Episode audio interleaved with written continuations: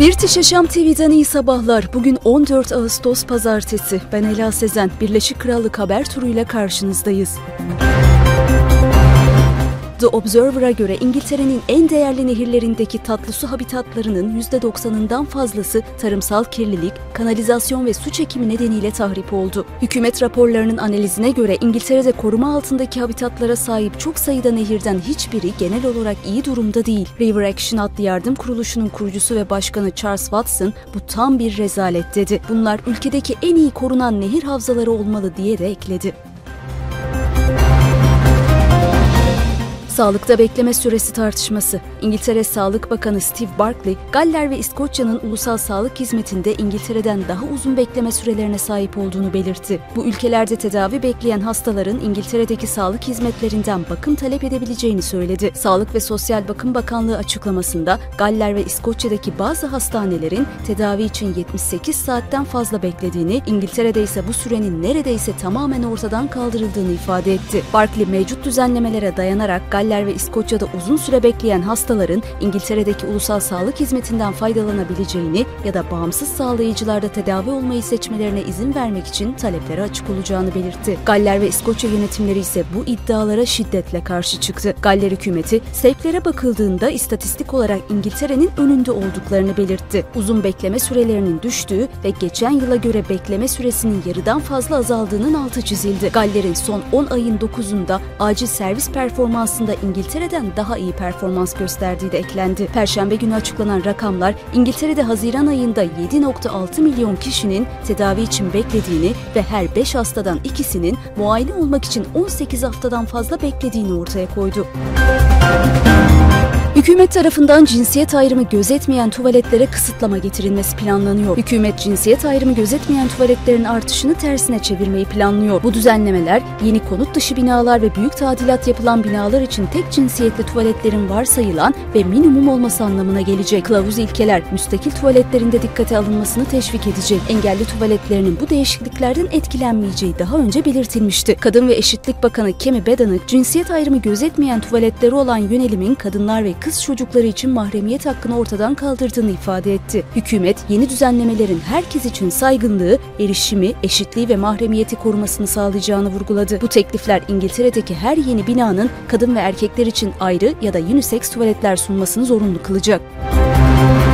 Birleşik Krallığın bazı bölgeleri önümüzdeki hafta 30 santigrat dereceyi aşan sıcaklıklarla mücadele edecek. Birleşik Krallık önümüzdeki hafta sıcak günlere hazırlanıyor. Bu bazı bölgelerin Kaliforniya'dan bile daha sıcak olabileceği anlamına geliyor. Met Office'e göre yüksek basınç sistemi tropikal havanın etkisiyle Cuma günü sıcaklıkların İngiltere'nin güneydoğusunda 32 santigrat dereceye kadar çıkabileceğini tahmin ediyor. Bu Los Angeles'tan beklenen 26 santigrat dereceden bile daha yüksek. Sıcaklık artışı pazar gecesinden pazartesi gününe kadar devam devam eden sağanağın ardından gelecek. Kuzey Galler'de pazartesi günü 2 inç yağmur bekleniyor. Bu bölge için yaklaşık yarım aylık bir yağış anlamına geliyor. Antoni fırtınasının Ağustos ayına kötü bir başlangıç yapmasının ardından beklenen sıcaklık artışı birçok kişi için hoş bir değişiklik olabilir. Ancak sıcak hava dalgası kısa sürebilir. Çünkü Met Office tahmincisi Dan Stroud, alçak basıncın geri dönerek önümüzdeki hafta sonu daha olumsuz hava şartlarına neden olacağını söylüyor. İngiltere ve Galler'in büyük bir kısmında sıcaklıkların yükseleceği, İskoçya ve Kuzey İrlanda'da ise düşüp ortalama 20 santigrat derece olabileceği tahmin ediliyor. Co-op Bank, Sainsbury's Bank'in mortgage portföyünü satın aldı. The Cooperative Bank, orta ölçekli bankacılık pazarını konsolide etme planları çerçevesinde Sainsbury's Bank'in mortgage portföyünü 464 milyon sterline satın aldı. Bu portföy yaklaşık 3500 müşteriye sahip, 480 milyon sterlin değerinde. Anlaşma aylar süren müzakerelerin ardından tamamlandı. Co-op Bank'in CEO'su Nick Slade bu adımın bankacılık hizmetlerini basitleştireceğini ve daha verimli hale getireceğini, yeni ürün ve hizmetler sunma esnekliği sağlayacağını belirtti. Co-op Bank potansiyel satın almaları bir yıldan uzun bir süredir izliyor. Bu alım bankanın 10. çeyrekte üst üste karlılığını kaydettiği bir dönemde geldi. Ayrıca 2019 yılında yeni kredi vermeyi durduran Sainsbury's Bank'in Birleşik Krallık mortgage piyasasından resmen çıkışını işaret ediyor. Haber Co-op Bank'in orta ölçekli bankacılık alanında konsolidasyon yapmayı planladığı bir dönemde geldi. Yani Shrewsbury Bank'in Co-op Bank'e 3,5 milyar sterlinlik bir birleşme teklifi ettiğini bildirdikten birkaç gün sonra mevcut tablo Birleşik Krallığın orta ölçekli kredi kuruluşlarının geleceği üzerindeki spekülasyonları da arttırdı. Morguç ödemelerinde zorluk var. İngiltere'de yaşayanların yaklaşık %38'i geçtiğimiz ay kira veya ipotek ödemelerini karşılamakta zorlandı. Bu oran Ağustos 2022 başında %29'du. Artış var. İnsanların %61'i konut maliyetlerinin ülkedeki en önemli sorunlardan biri olduğunu düşünüyor. Hayat pahalılığı nedeniyle insanların üçte ikisi zorunlu olmayan harcamalarını kıstı. %51'i enerji kullanımını azalttı. Yaz boyunca İngiltere Merkez Bankası'nın faiz oranlarını 13. kez arttırması konut piyasasını olumsuz etkiledi. Mortgage faiz oranları son 15 yılın en yüksek seviyesi olan %6,66'ya ulaştı. Merkez Bankası bu ayın başlarında faiz oranlarını %0,25 daha arttırdı. Ancak bazı kredi verenler fiyatlarını düşürdü. Nationwide ve TSB gibi bazı bankalar mortgage anlaşmalarında indirimler uyguladı. Bu durum alıcıların temkinli davranmalarına ve ortalama olarak 11.500 sterlin daha fazla depozito biriktirmelerine yol açıyor. Mortgage Advice Büro Şef Yardımcısı Ben Thompson, yüksek enflasyonun potansiyel alıcıları sınırladığı yüksek faiz oranlarının borçlanma miktarını düşürdüğünü ve böylece daha büyük depozitalara ihtiyaç duyulduğunu belirtti. Bu hafta elde edilen diğer bulgularsa emlak profesyonellerinin önümüzdeki birkaç ay içinde kiraların artacağına dair beklentilerinin bu yüzyılda şimdiye kadar görülen en güçlü seviyelerde olduğunu gösteriyor. Bu durum İngiltere'nin ekonomik dalgalanmalarla ve yüksek enflasyonla mücadele ettiği bir dönemde konut piyasasındaki belirsizliği ve insanların mali durumları üzerindeki baskıyı daha da arttırabilir. Birleşik Krallık'ta 20 bin demiryolu çalışanı grev kararı aldı. Birleşik Krallığın en büyük demiryolu çalışanları sendikası olan Demiryolu Denizcilik ve Taşımacılık Sendikası 26 Ağustos ve 2 Eylül tarihleri arasında 14 büyük tren operatöründe grev düzenleme kararı aldı. Grev, çalışanların ücret, iş güvenliği ve çalışma koşullarında iyileşmeler talep etmesi üzerine geldi. Sendika, işveren tarafından yeterli bir teklif sunulmadığını ve hükümetin görüşmelere olanak sağlamadığını belirtti. Bu durum Birleşik Krallık genelinde ulaşımın büyük ölçüde aksamalarla karşı karşıya kalmasına yol açabilir. Ülke genelinde zaten devam eden tren makinistleri greviyle birleştiğinde toplu taşıma üzerinde ciddi bir etki yaratabilir. İnsanların işe gidip gelmelerini zorlaştırabilir ve günlük yaşantıyı olumsuz etkileyebilir. İngiltere'de araç sigortası primleri tarihi zirvede %21 artış. İngiliz Sigortacılar Birliği tarafından yapılan araştırmaya göre araç sigortası primleri tarihindeki en yüksek seviyeye ulaştı. Geçtiğimiz yıla göre fiyat %21 arttı. Artışın nedenleri arasında enflasyonun araç onarım fiyatlarını arttırması, işçilik ve enerji maliyetleri ve yedek parça maliyetlerinde yaşanan %11 ile %21 arasındaki yükselme bulunuyor. Sigortacılar geçen yılın aynı dönemine göre %14 artışla 2,4 milyar sterlin tutarında kasko tazminatı ödedi.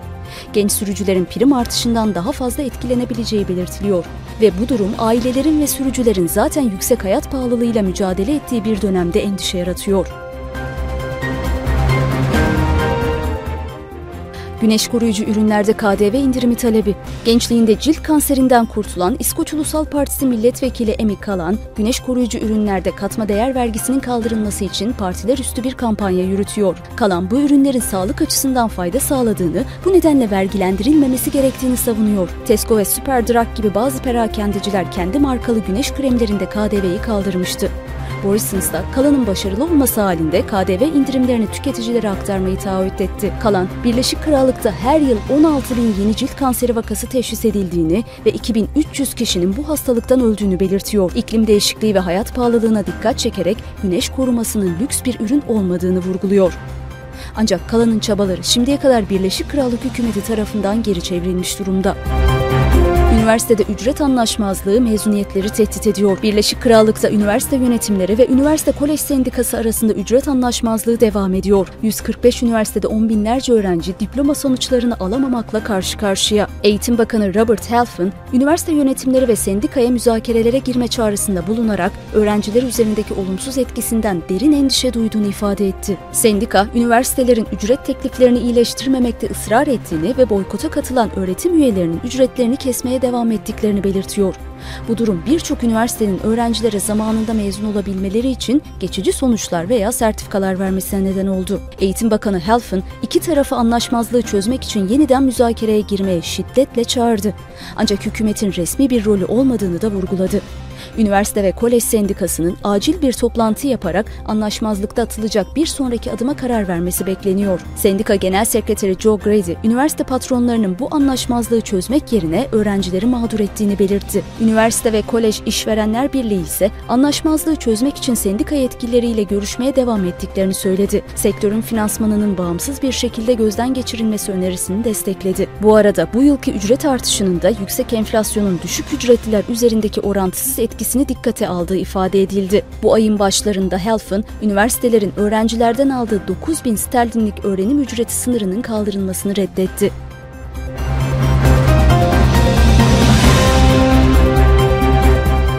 Bu haberimizle bülteni kapatıyorum. Unutmayın British Yaşam TV tarafından hazırlanan Birleşik Krallık Haber Turu hafta içi her gün sabah 9'da sesli olarak karşınızda olacak. Haber Turu Spotify, Google Podcast, Apple Podcast, Instagram ve LinkedIn sayfalarından yayınlanacak. Bizi takip etmeyi unutmayın.